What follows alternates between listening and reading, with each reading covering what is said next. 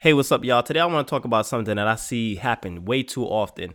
Um, when it comes to being in, you know, self-employed or any any type of business, especially when it comes to the the world of entertainment, the music business, acting, what have you, a lot of people want to come in and they think that because they're so talented, because they think that they're so talented, they believe that they should have everything handed to them.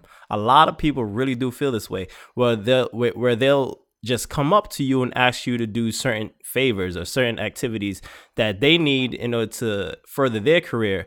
But the question that you should always ask yourself as someone who's asking for these things is what value do I have to bring to the table? Because honestly, you can't come into a situation and think that you're just going to get whatever it is that you need out of it without bringing something to the table where some type of equivalent value or of use to the other party. Um, and for the people who are getting asked these favors or asked to do these tasks, you should be able to have the backbone, the, the, the fortitude to ask that other person, hey, well, if I'm going to do this, what are you going to do for me?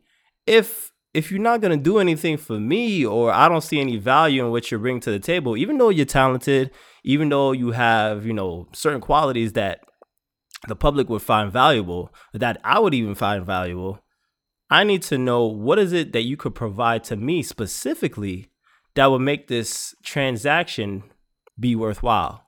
So, you know, whenever you have a situation where you think you're gonna come into it and get whatever it is you want out of it. No, it, it doesn't work that way. And the people with a lot of success will tell you the same thing. And the people who you're asking these questions or asking these favors from, they're going to let you know right away. Usually, they're going to let you know right away hey, what can you bring to me? What value do you bring to my situation so that we could both grow and not have this type of relationship where you're the leech and I'm basically the host?